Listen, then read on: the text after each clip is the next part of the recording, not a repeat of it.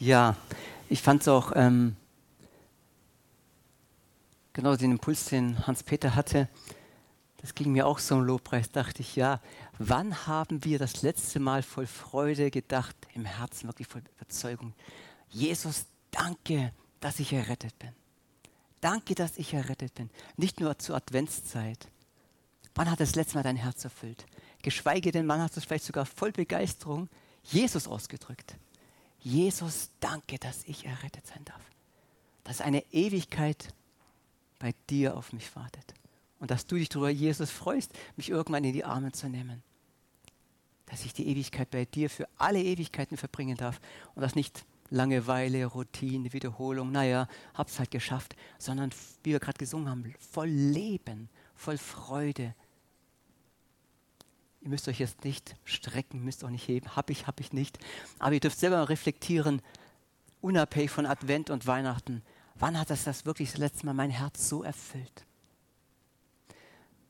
Markus hat es ja ein bisschen spannend gemacht, ob das Thema, ich hoffe ja, dass es euch anspricht. Weil ähm, es könnte ja auch sein, habe ich schon gehört, kenne ich schon, könnte ich selber predigen. Ähm, wieder schauen, schönen Sonntag noch, macht's gut. Ähm, es geht nämlich um die Endzeit einerseits, aber es geht um ein Gleichnis, um ein sehr schweres Gleichnis. Gleichnisse gibt es viele und über Gleichnisse kann man ja immer so oder so reden, hören, denken, meinen, tun. Was mich über die letzten Wochen, Monate an diesem Gleichnis so bewegt hat, war, Herr, wo, wo stehe ich mit meinem Herzen? Wo stehe ich mit meinem Herzen, gerade in der heutigen Zeit? Wenn ihr Matthäus 24 aufschlagt, kennt ihr ja alle, die Insider von euch, Matthäus 24, die Endzeitrede, Endzeitrede Jesu, ähm, er berichtet davon, wie es in Israel aussehen wird, die Zerstörung des Tempels, wie falsche Propheten kommen, falsche Christus aufstehen und die einen sagen, da ist Christus, die anderen sagen, da ist Christus, hört auf diesen, hört auf jenes. Es kommt Verfolgung, Hungersnöte, gerade fürs Volk Israel, auch viel Krieg und Verfolgung und Schrecken und Not. Und was ich interessant fand, ähm, man liest viel, hört viel, auch Geschichtsschreiber sagen, die ersten 300, 400 Jahre nach Christus, so bis ins vierte Jahrhundert hinein, begrüßten sich und schrieben die Christen meistens zueinander und sagten, Maranatha, der Herr kommt wieder. Der Herr kommt wieder. Maranatha. Das machten sie 300, 400 Jahre. Was ist dann geschehen? Jesus kam nicht. Und er schlief ein. Und er schlief ein. Und hunderte Jahre lang, Anführungszeichen auch im finsteren Mittelalter, war es finster oder nicht, ich meine, viel heller sind wir hier auch nicht in der Neuzeit. Ähm, keiner spricht mehr von Maranatha. Der Herr kommt. Der Geist und die Braut sprechen. Der Herr kommt. Und hunderte Jahre, hunderte Jahre weil die Christen waren anfangs Feuer und Flamme und dachten, ja, Jesus kommt wieder, Jesus kommt wieder. Er hat es versprochen, er hat es verheißen. Wir werden es erleben. Und man denkt an zig Worte, ja, die Generation wird nicht vergehen und das und das und die Städte nicht. Und ihr werdet es erleben, Jesus kommt wieder. Jetzt sind 2000 Jahre vergangen. Hat Jesus nicht die Wahrheit gesprochen? Hat Jesus zu großzügig gesprochen? Was heißt schon bald im Reiche Gottes? Reden wir vielleicht von 20.000 Jahren? Tja, und plötzlich wird man müde und schlapp und verliert die Perspektive und denkt, naja, Jesus kommt schon irgendwann wieder, aber halt irgendwann, vielleicht in 10.000 Jahren. Und seht ihr, uns über die Zeit gesprochen, sie waren anfangs die ersten 300 Jahre Feuer und Flamme, Maranatha, Jesus kommt wieder. Und dann wurden sie müder und müder und schlapper, sage ich mal, die Gemeinde Jesu, der Leib Jesu, die Christen, und haben die Perspektive aus den Augen verloren. Und das sind wir, da bin ich nicht anders. Denn Jesus sagt dann, als er von diesem ganzen Endzeitkontext spricht, und die Endzeit hat eigentlich begonnen mit der Himmelfahrt Jesu Christi, mit den letzten Tagen. Seitdem, wir haben 2000 Jahre Endzeit. Und vieles in der Prophetie, wenn ihr auch damit euch näher beschäftigt, gibt viele auch gute Bücher. Wenn ihr sehen, manche Dinge, ganz konkret, sind bestimmte Zeitpunkte, manche sind auch Zeiträume. Und manches ist einmal, manches wiederholt sich oftmals. Es war damals mit Jerusalem 70 nach mit der Zerstörung und vieles wiederholt sich, auch in Verfolgung, Not, Hunger und Pestilenz. Und in Vers 4, äh, Kapitel 24 lesen wir dann, den Tag aber und die Stunde weiß niemand. Auch ich kann euch heute nicht sagen, wann Jesus wiederkommt. Das kann ich euch schon sicher sagen. Ich weiß es nicht. Ich weiß es nicht. Es wäre anmaßend, ich weiß es nicht. Auch die Engel im Himmel wissen es nicht. Allein der Vater. Aber wie es in den Tagen Noahs war, so wird auch das Kommen des Menschensohnes sein. Wie in den Tagen Noahs. Wenn ihr jetzt mal nicht reinschaut in die Bibel, was haben sie dann gemacht in den Tagen Noahs? Ihr dürft euch laut sagen, was haben sie gemacht, aber nicht reinschauen. Was haben sie wohl gemacht? Was haben sie? Genau. Richtig, sehr gut. Das sind ja alles ganz verwerfliche Dinge. Wow, die haben gegessen, hey. Die hätten sich schämen sollen. Und die haben getrunken. Und ganz dreist haben sogar nur geheiratet. Das ist ja etwas ganz Übles. Und dann sich auch noch heiraten lassen. Während Noah, der Gerechte, der Prediger der Gerechtigkeit, hinging und sagte, tut Buße, haben die gegessen, also nicht gefressen, sondern gegessen. Sie haben getrunken, sie haben nicht gesoffen. Sie waren noch nicht unbedingt betrunken, sie haben getrunken. Sie haben geheiratet. Ja, immerhin, sie haben geheiratet, sie haben nicht rumgehurt. Sie haben geheiratet und ließen sich heiraten. Das sagt Jesus, Originalton Jesus Christus, der Sohn Gottes. Das war das in Kapitel 24, 36 folgende. Was war daran jetzt so schlimm? Was war daran jetzt so verwerflich?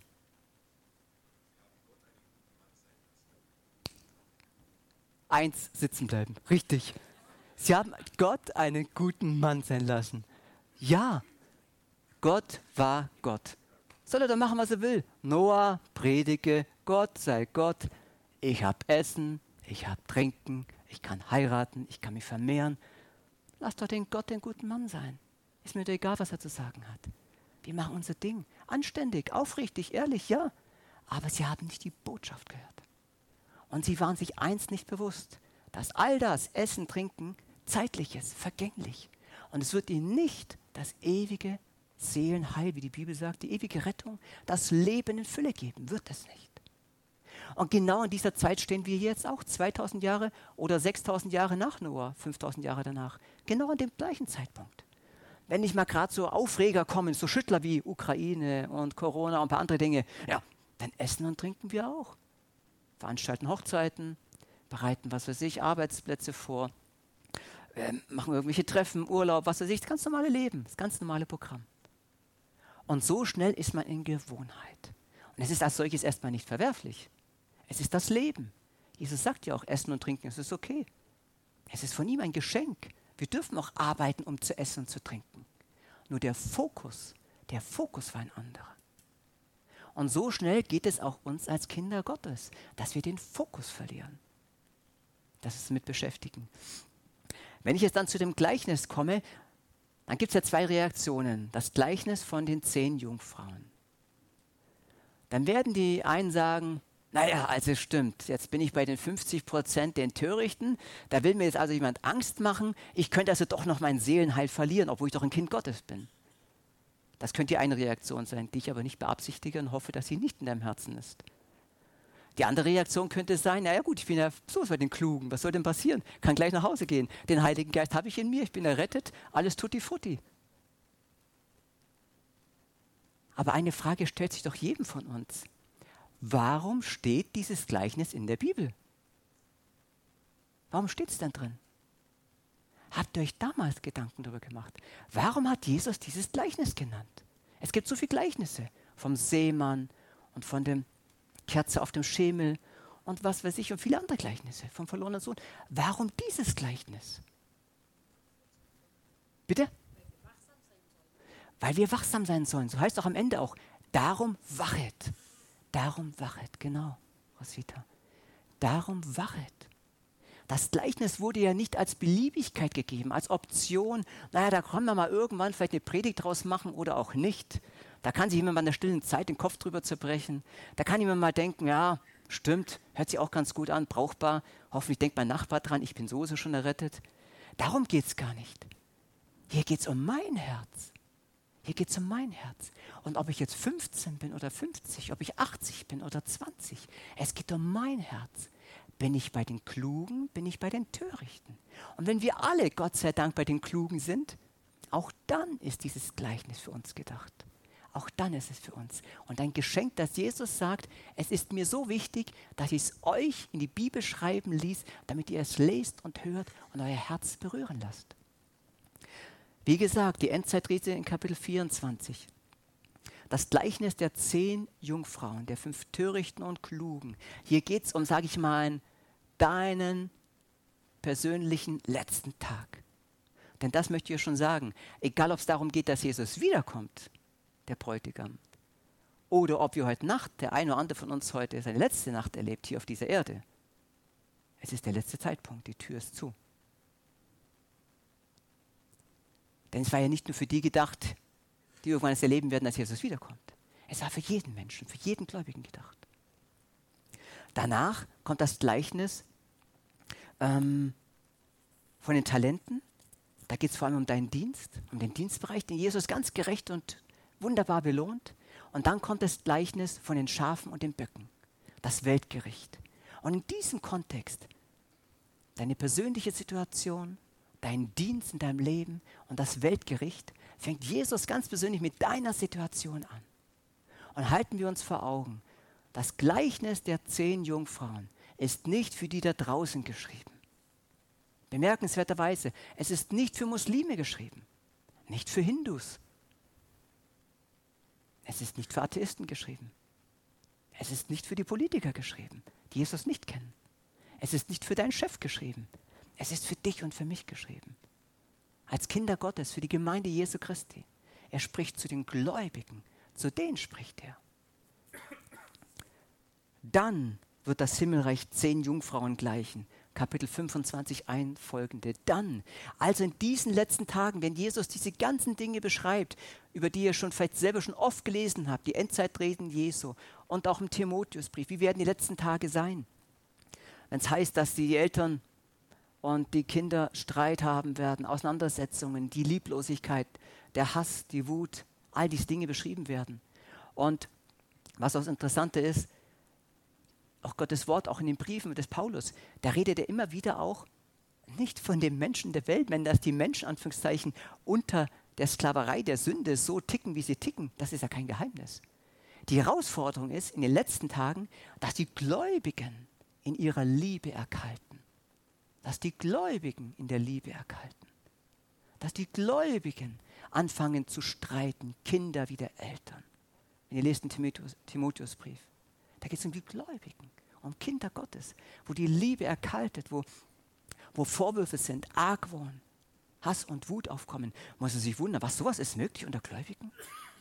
Weil sie den Fokus verloren haben weil sie den Fokus verloren haben und sich dann von dem Zeitgeist und den Umständen und Medien und, und was weiß ich, Katastrophen in ihren Gefühlen runterreißen lassen, sich entmutigen lassen und denken, das ist alles und Maranatha, ach vergiss es, vielleicht irgendwann, vielleicht irgendwann, aber wer weiß schon irgendwann.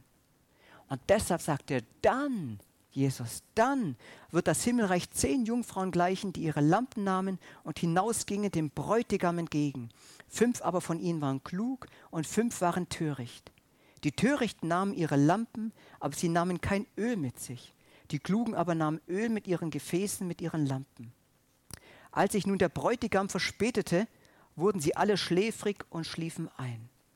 Um Mitternacht aber erhob sich ein Geschrei. Seht, der Bräutigam kommt. Geht hinaus, ihm entgegen.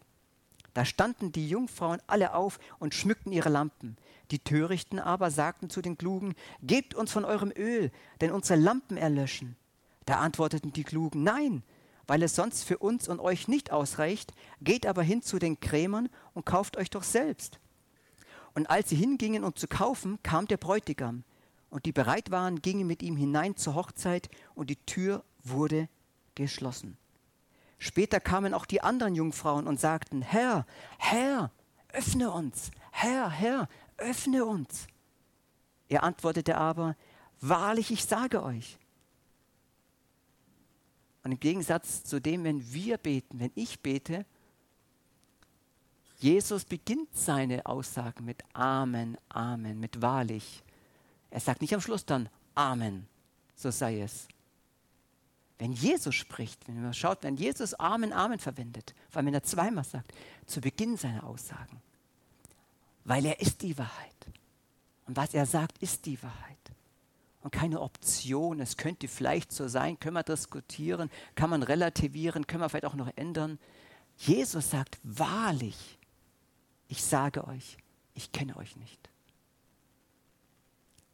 Und was vorhin Roswitha gesagt hat, darum, angefangen hat es mit dann für diese Zeit, und Jesus sagt abschließend in seinem Gleichnis, darum wacht. Darum wacht. Denn ihr wisst weder Tag noch Stunde, in welcher der Menschensohn kommen wird. Ihr wisst weder Tag noch Stunde. Die wissen wir bis zum Schluss nicht, Tag und Stunde. Aber was wir können, wachsam sein. Wachsam sein für dein eigenes Leben. Für dein eigenes Leben. Und wie gesagt, die Botschaft ist an die Kinder Gottes gerichtet, an uns Gläubige. Als Jesus das erste Mal kam, vor circa 2000 Jahren, heißt es auch im Johannesevangelium, er kam in das Seine und die Seinen schrien, Hurra, super, Tochter Zion, Advent, Advent, ein Lichtlein brennt. Ja, Jesus kommt, super toll, haben wir aufgenommen, haben wir verstanden, Jesus der Sohn Gottes. Nein, so war es nicht. Die meisten haben gesagt, was ist denn das für ein schräger Typ? Was? Der behauptet, Gottes Sohn zu sein? Den müssen wir steinigen für die Aussage. Weg mit ihm. Die haben ihn verachtet obwohl Propheten über Jahrhunderte ihm prophezeit haben, obwohl er genauso in Windeln gewickelt, in Bethlehem und all das, alles, die ganzen Prophezeiungen, alles so erfüllt wurden. Und Jesus so kam und Jesaja zitierte und alles vor ihren Augen offenbar war. Die Menschen haben Jesus nicht alle angenommen. Aber was sie damals hatten, was in den letzten Tagen nicht mehr der Fall sein wird. Sie hatten, Anführungszeichen, die berühmte zweite Chance. Sie hatten noch einige hundert Jahre und jetzt 2000 Jahre die zweite Chance. Beim zweiten Kommen Jesu gibt es diese zweite Chance nicht mehr. Da ist die Tür zu. Da gibt es kein Bitte, bitte, bitte, nochmal.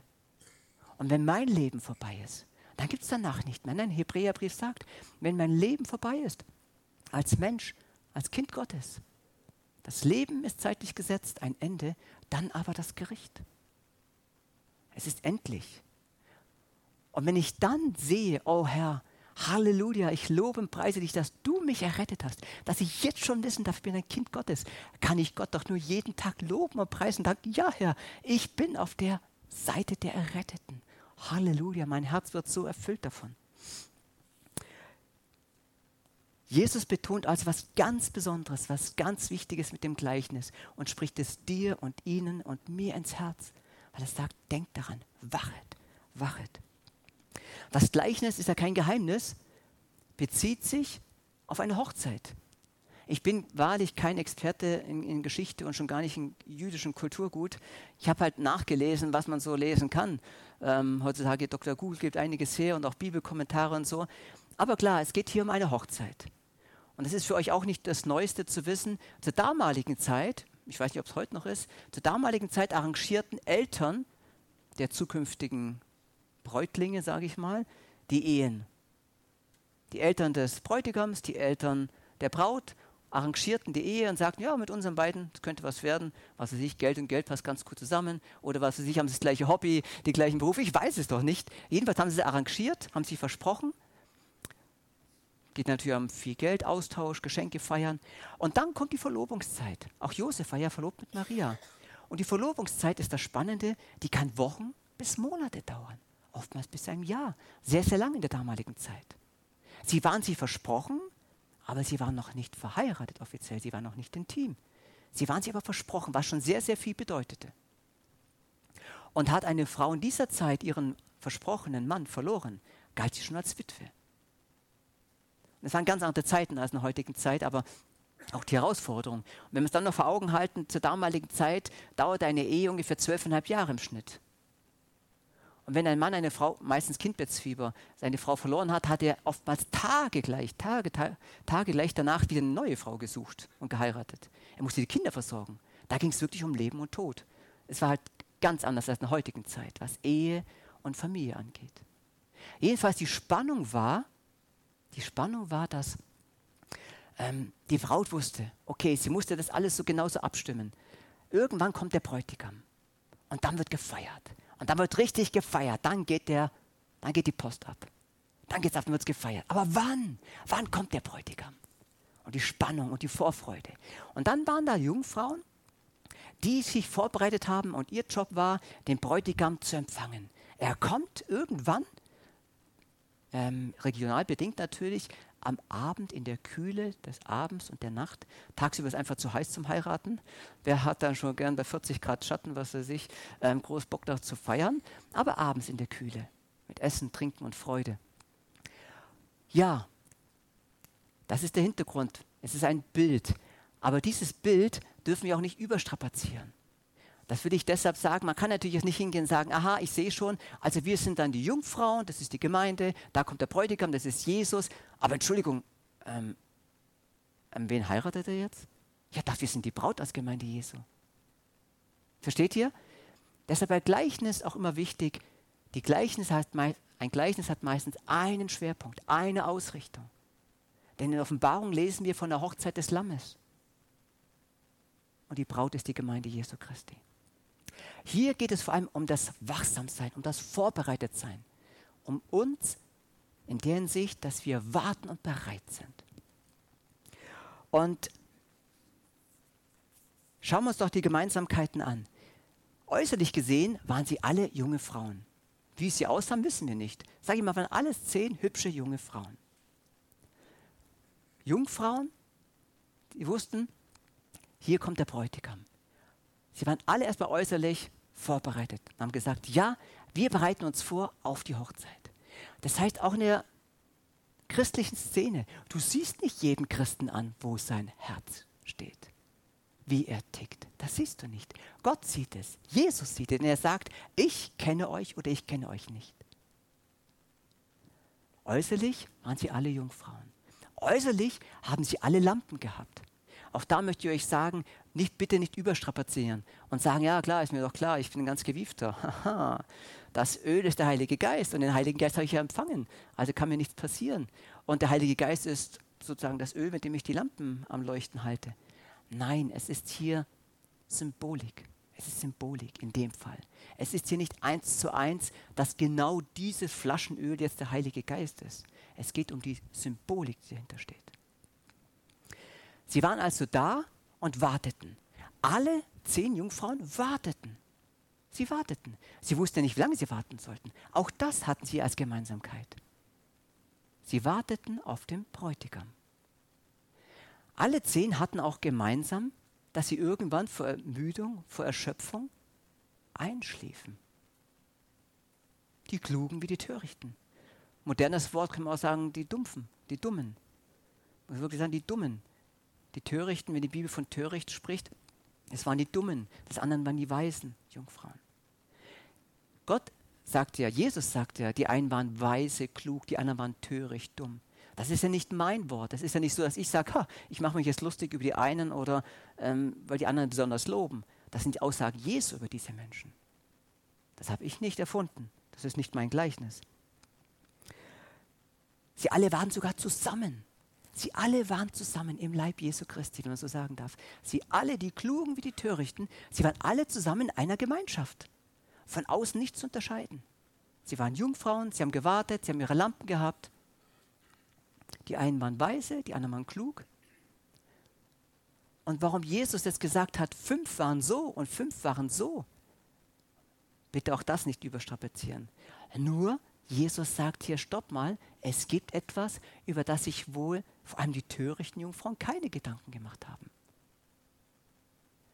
Ich gehe jetzt nicht und sage, aha, klar, also 50 Prozent der Christenheit geht meine Ewigkeit verloren oder 50 Prozent stehen vor verschlossenen Türen.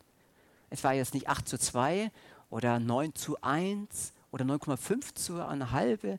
Nein, so steht es nicht da. Warum 5, 5? Zum einen 10 war auf die Zahl auch ähm, der Vollendung dass es also die ganze Christen betrifft, dass es alle, die ganze Gemeinde Jesu betrifft, dass Jesus es allen Christen sagt, sage ich vom Nordpol bis zum Südpol, vom Westen bis zum Osten, dass alle wirklich drüber nachdenken, über dieses Gleichnis. Und zum anderen 5,5. Ich kann mir vorstellen, um es zumindest wach zu rütteln, um uns wachzurütteln. Hätte Jesus gesagt, naja gut, da waren 100 Stück und eine Zwetschge von denen hat gedacht, pah, ich brauche das nicht, wird schon. Hätte man gedacht, komm, eine, hast man auf der sicheren Seite. Leute, 99 Prozent, wir haben alles in der Tasche, uns geht's gut. Aber 5-5, da fängt man an nachzudenken. 5-5 wird man aufgerüttelt. 5-5 denkt man, okay, das war Jesus wohl doch sehr wichtig. Wachet. Tja, das waren ihre Gemeinsamkeiten. Sie hatten vielleicht mal über die Jahre, Jahrhunderte gesprochen. Hatten sie sogar ihre Taten. Sie waren echt lieb zu ihrem Partner, haben ihre Kinder am Glauben erzogen. Sie haben sogar eine Gemeinde mitgearbeitet. Sie haben treu und redlich ihren Zehnten gegeben. Sie haben evangelisiert. Sie haben missioniert. Sie haben Menschen zu Jesus geführt. Und trotzdem sind die einen bei den Klugen und die anderen bei den törichten Jungfrauen. Was, Thomas, das hast du gerade behauptet? Man kann Menschen zu Jesus führen? Und trotzdem kann man eine törichte Jungfrau sein? Das glaube ich nicht. Das musst du auch nicht glauben. Das ist ja auch nur meine begrenzte, sage ich mal, geistliche Erkenntnis. Aber das Wort Gottes sagt es. Und wichtig ist, dass wir uns selber mit dem Wort Gottes auseinandersetzen. Matthäus 7, 21. Da sagt Jesus, werden nicht in den letzten Tagen ein paar Hemperle zu mir kommen? Nein, es werden viele, viele, Jesus sagt, viele zu mir kommen und sagen, haben wir nicht in deinem Namen Dämonen ausgetrieben? Haben wir nicht in deinem Namen Kranke geheilt? Haben wir nicht in deinem Namen sogar Tote auferweckt? Viele. Und Jesus sagt ihnen genauso wie Matthäus 25 und Matthäus 7, 21, ich kenne euch nicht. Das ist jetzt mal ernüchternd erschreckend. Aber es ist ja Advent und ich will euch ja ermutigen. Ich will euch ja aufbauen. Ich will gerne euch strahlen sehen. Ja, strahlen in der Hinsicht, es gibt ja die fünf klugen Jungfrauen. Warum sagt uns aber Jesus das als Warnung? Warum? Weil er genau sagt, es gibt Törichte, die wollen es mich nicht hören. Die wollen es nicht hören. Die denken genau das. Und da sind wir wieder bei dem Impuls, den wir vorhin im Lobpreis von Hans-Peter hatten.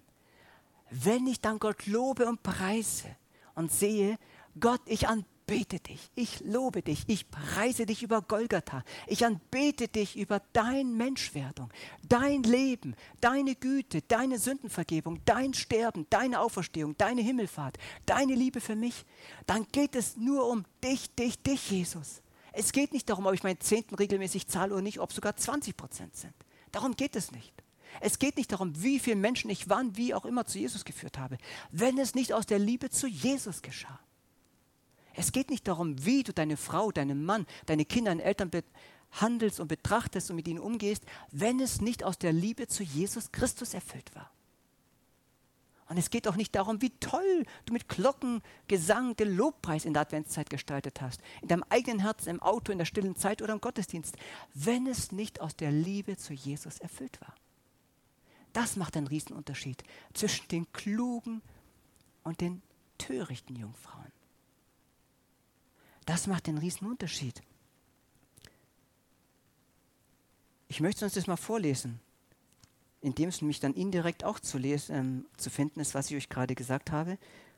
Eine Bibelstelle, die vielleicht sogar als Poster bei vielen zu Hause an der Wand hängt. Manchmal sogar in der heutigen Zeit in öffentlichen Gebäuden, zumindest war es früher so. Weil es ist ja einfach so toll, wenn man was über die Liebe schreibt. Wenn ich mit Menschen und mit Engelzungen redete und hätte keine Liebe, so wäre ich ein tönendes Erz oder eine klingende Schelle.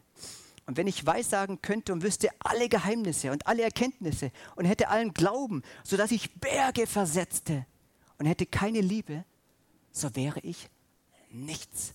Nada. 0.0. Und wenn ich all meine Habe den Armen gebe, also nicht nur den Zehnten, sondern auch Spenden, Spenden, jetzt gerade im November, Dezember, weil das Geld weg damit, spende ich, spende ich, alles nur Spenden. Und ließ meinen Leib verbrennen. Boah, ich gehe sogar dahin auf das Martyrium hin. Ich bin ein Zeuge Jesu Christi. Ich gebe mein Leben für Jesus. Und hätte keine Liebe. Und hätte keine Liebe. So wäre es mir wenig nützlich. So wäre es mir nichts nützlich. Auch das Originalton Jesus. Und das ist das, was, ich rede von mir, mich die letzten Wochen, Monate, seitdem ich dieses Gleichnis so im Herzen wieder habe, begleitet. Wie begegne ich meinem Bruder, meiner Schwester? Wie begegne ich meinem Partner? Wie begegne ich meinen Kindern? Wie begegne ich meinen Kollegen? Wie begegne ich den Menschen im Alltag? Ist es die Liebe Jesu Christi, die mich drängt? Ist es die Liebe Jesu Christi, die mich drängt? Selbst wenn ich eine Predigt vorbereite, wenn ich einen Lobpreis vorbereite, wenn ich im Kleinen wie im Großen diene, wenn ich den Tisch decke, wenn ich den Abwasch mache, ist es die Liebe Jesu Christi. Und versteht mich recht, ich glaube, ihr versteht es auch. Es geht nicht darum, ah ja, stimmt, richtig, Jesus, ich muss dich lieben.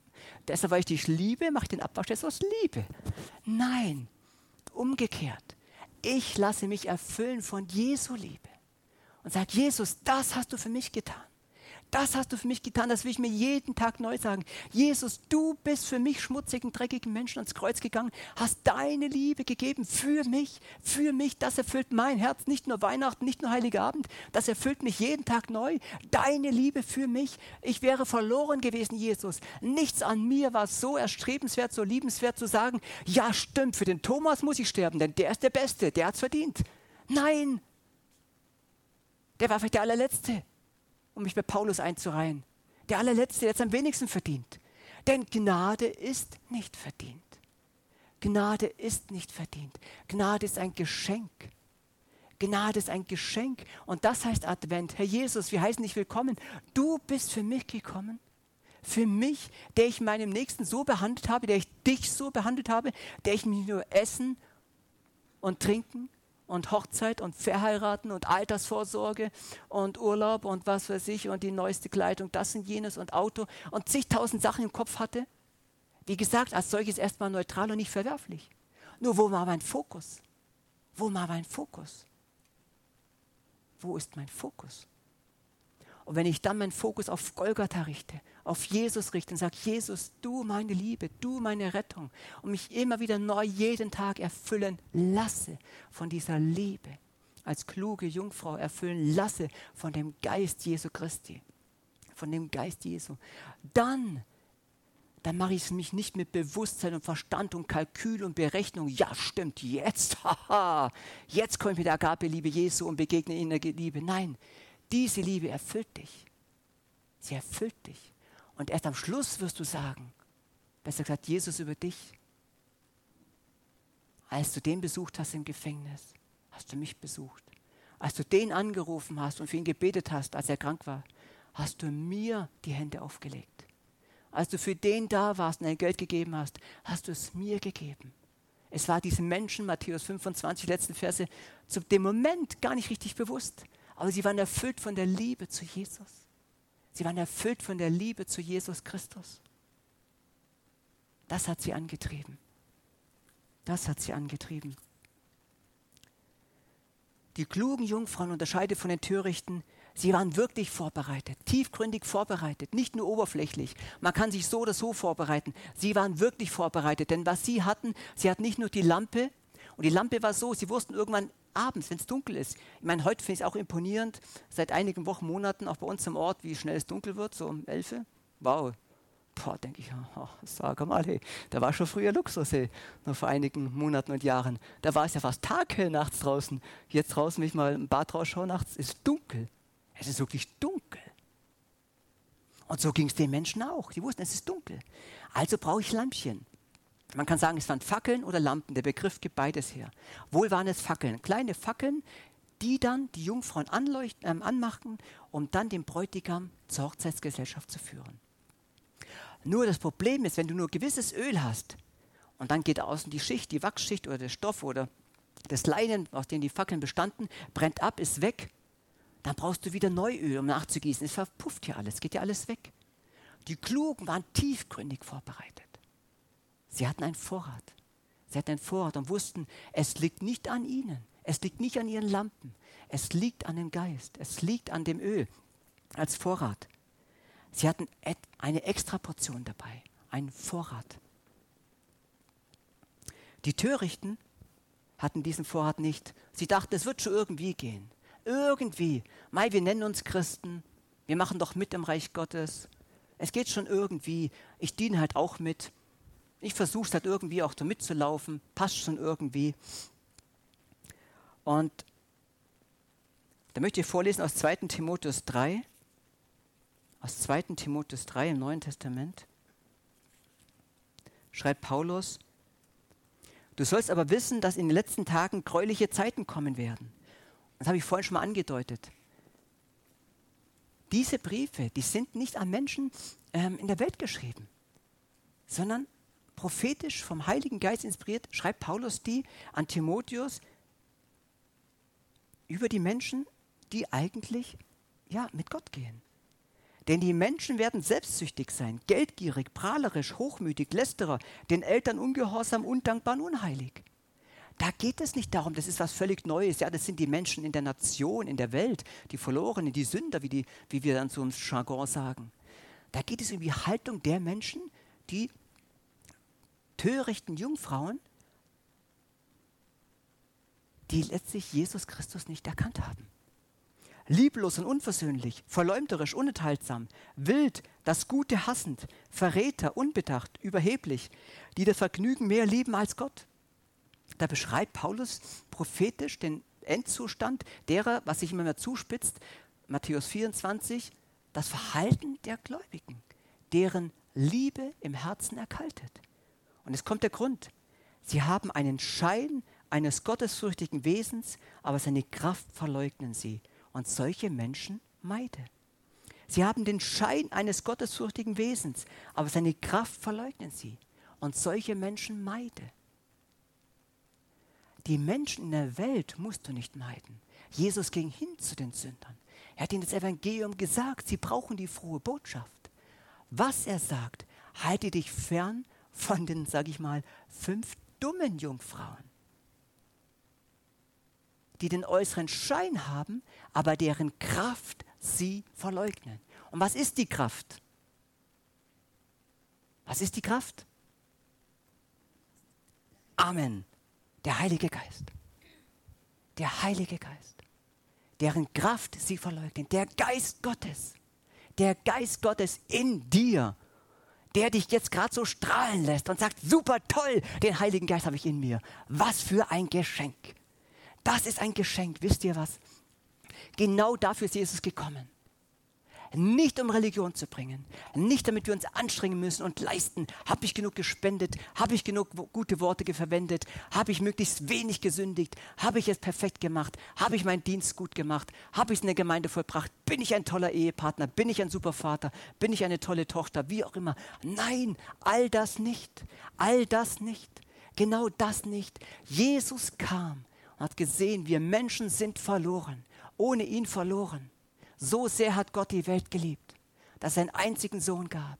Und was gab er nicht nur seinen Sohn aus Liebe zu uns, um uns zu retten und zu erlösen, sondern er sagt, ich gehe hin, es ist gut, dass ich gehe, aber ich lasse euch meinen Tröster zurück.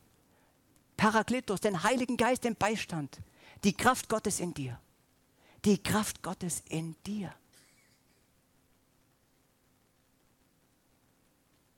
stark. Nicht berührt es. Derjenige gesagt hat, lasst uns Menschen machen. Und, sie, und er sprach und es geschah. Licht. Und er sprach und es geschah. Und Gewumsel im Meer. Und er sprach und es geschah. Und die Bäume waren da.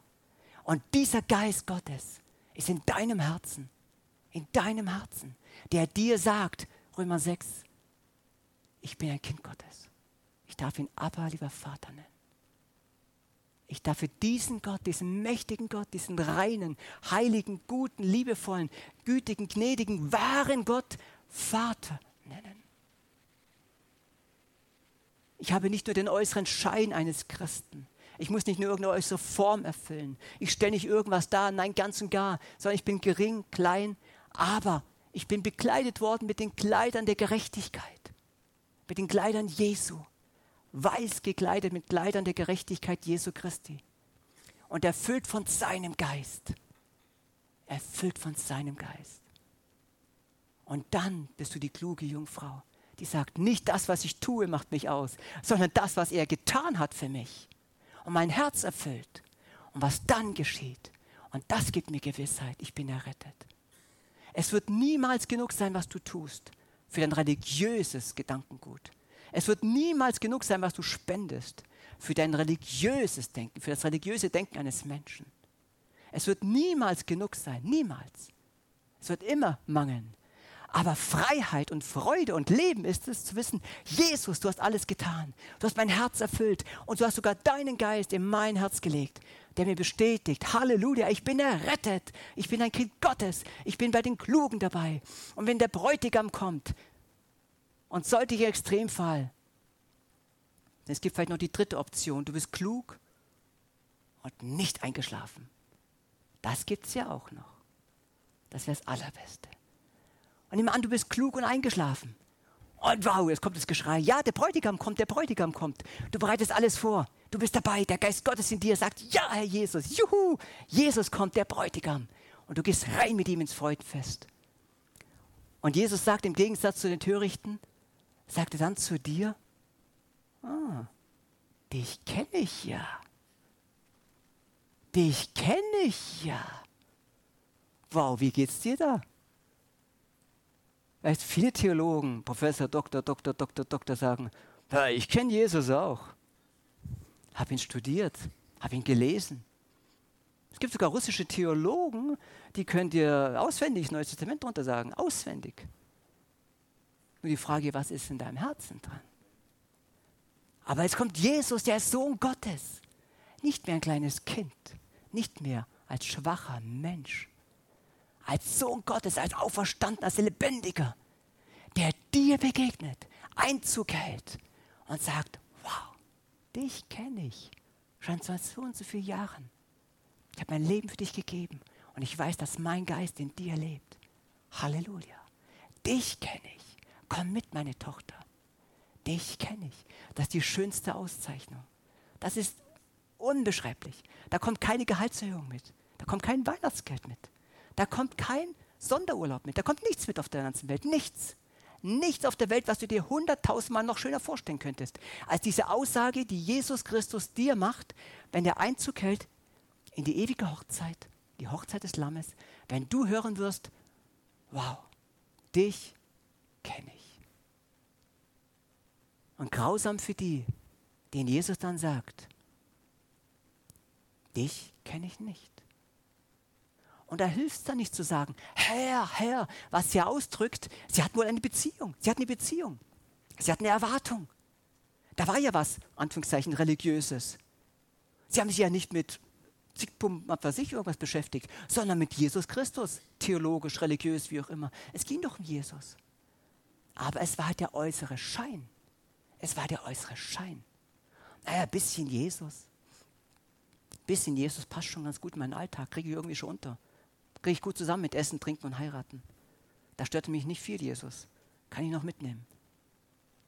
Aber das macht den Riesenunterschied. Und das begeistert mich. Und wenn ich dann an die Adventszeit denke, an die Erwartung, Jesus kommt irgendwann, wisst ihr? Denn Jesus sagt, wir wissen weder Tag noch Stunde, wir wissen es nicht. Kommt er heute, kommt er morgen? Wir wissen es nicht. Aber es wird überraschend sein. Und gerade jetzt wenn wir dann vielleicht denken, ha, stimmt Thomas, haben wir wieder mal gehört, wissen wir, super toll, kann nur 100 Jahre dauern. Dann sollten wir eins aber wissen, wir wissen es nicht. Und genau zu dem Zeitpunkt, wenn wir denken, wir wissen es nicht, dann wird es so sein. Dann wird es so sein. Und würde ich mich freuen, wenn Jesus morgen uns zu sich holt. Würde ich mich freuen, sagen, wow, super, war schon vorbereitet, hab mein Lämpchen geputzt, alles vorbereitet, Beziehungen geklärt. Wow, ich habe gestern eine gute Predigt gehört, jetzt ist alles klar. Jesus, ich freue mich auf dich. Aber die Haltung dürfen wir jeden Tag leben. Nicht nur Ende 2022, was ja gerade so weihnachtlich ist. Jeden Tag, ja, Jesus, ich bereite mich vor. Und dann sage ich auch, mein Herz schlägt für die Menschen draußen, hier in Babenhausen. Mein Herz schlägt für die Menschen in unserem Umfeld, da wo du lebst, wo Gott dich hinstellt. Da sagst, ja, sie sollen es hören, sie sollen es hören, die Botschaft Jesu Christi. Sie sollen es hören und nicht verloren gehen. Und ich möchte beten für die Menschen, die noch bei den Törichten sind, dass sie umkehren, dass auch sie sich von dem Geist Gottes erfüllen lassen. Da steht ja nicht drin, dass es nicht noch könnte. Es ist ja ein Gleichnis. Wachet, wachet, seid wachsam. Aber in der Zeit, in der wir leben, wir dürfen beten für die Menschen, mit ihnen reden, für sie eintreten und ihnen zusprechen. Lass dich vom Geist Gottes erfüllen. Lerne Jesus kennen. Lerne Jesus kennen. Jesus, der alles für dich getan hat, der alles für dich getan hat, der alles für dich ist und der dich so sehr liebt. Wow. Tja, und dann kann ich nur sagen, danke für diesen Geist, den Gott uns gegeben hat. Und das ist das Schöne. Der Geist Gottes. Und es ist so ein großes Vorrecht. Und mir ist es in dieser Vorbereitung so ganz neu groß und bewusst geworden, was für ein Vorrecht, dass wirklich Gottes Heiliger Geist in meinem Herzen lebt. Bevor die ähm, Sintflut kam, schon als die Schöpfung war, hieß es ja, der Geist Gottes ruhte auf den Wassern, der Geist Gottes ruhte, ja. Dann heißt es im ersten Buch Mose Kapitel 6, dass Gott seinen Geist zurücknahm. Gott sagt dann, er möchte seinen Geist nicht ständig bei den Menschen, sich mit den Menschen beschäftigen, also so nah sein. Da war wohl die ersten Kapitel, sage ich mal, Gottes Geist sehr nahe bei den Menschen. Das lest ihr im sechsten Kapitel, wo da auch die Lebenszeit begrenzt wird, wo Gott seinen Geist wieder ein Stück, ähm, Stück zurücknimmt. Und der Geist Gottes war auf Königen, auf Priestern, auf Propheten. Und der Geist Gottes ist auch in der heutigen Zeit am Wirken. Wir sollten nicht denken, der Geist Gottes ähm, ist irgendwie, ja gut, vielleicht in den Menschen drin, in den Christen, da ist er da, aber sonst, er berührt sogar Könige. Er berührt Präsidenten. Er berührt Menschen, die in der UNO sind, ob sie es wissen oder nicht. Gottes Geist ist da. Gottes Geist wirkt, er handelt. Gott lässt sich nicht irgendwie in der Nase rumführen. Gott ist der souveräne Gott. Er regiert und er verwendet seinen Geist. Das lesen wir an verschiedenen Stellen in der Bibel. Aber das größte Vorrecht, und da können wir Gott nur loben und preisen, dass der Heilige Geist in deinem Herzen wohnt. Dass er in deinem Herzen wohnt, dass du nicht alleine bist. Dass er dir Weisheit gibt, dass er dir Mut gibt, dass er dir Trost gibt, dass er dir Liebe gibt, dass er dir Kraft gibt, dass er dir Freude gibt, dass er in dir lebt. Was für ein Vorrecht. Das wurde mir wieder ganz, ganz neu. Was für ein Vorrecht. Der Geist Gottes in meinem Herzen. So ein kostbares Geschenk. Und lieber Vater, ich danke dir für diese Gemeinde hier. Ich danke dir für meine Geschwister. Ich danke dir, Vater, für Errettung und Erlösung, dass so viele kluge Jungfrauen da sein dürfen, weil sie erfüllt sind von deinem Geist, weil sie erfüllt sind von deinem Wort, weil du selber deinen Geist in mein Herz, in unsere Herzen gelegt hast. Und danke, dass dein Geist uns bestätigt. Wir sind Kinder Gottes. Wir warten auf den Bräutigam. Wir freuen uns über die Hochzeit. Wir freuen uns über die Ewigkeit. Wir freuen uns über ewiges Leben, über Fülle in dir. Und erbarme dich. Erbarme dich, Vater, über die, die vielleicht momentan in der Grauzone sind. Oder über diese Gemeinde hinaus, an dem Ort, wo wir leben, wo wir sind. Dass Menschen dich erkennen, dass aus törichten kluge Jungfrauen werden dass wir anfangen, wachsam zu sein, dein Wort zu lesen und uns von deiner Liebe und deiner Wahrheit und deinem Geist erfüllen zu lassen. Darum bitte ich dich, dass die Fülle im Heiligen Geist unsere Herzen wirklich durchdringt und überströmt. Und dass wir da unabhängig sind von weihnachtlichen Gefühlen, sondern erfüllt von deiner Liebe, von deinem Evangelium, von deinem Wort, von deiner Kraft, denn dein Geist ist ein Geist der Kraft, der Liebe und der Besonnenheit und der Freude und des Lebens. Dafür danke ich dir, Herr. Und danke, dass du die ermutigst, die jetzt traurig sind, niedergeschlagen und verzweifelt. Dass du neue Hoffnung gibst, dass sie mit dir zusammen dich loben und preisen. Danke, dass du ihnen jetzt begegnest, diesen Herzen. Amen.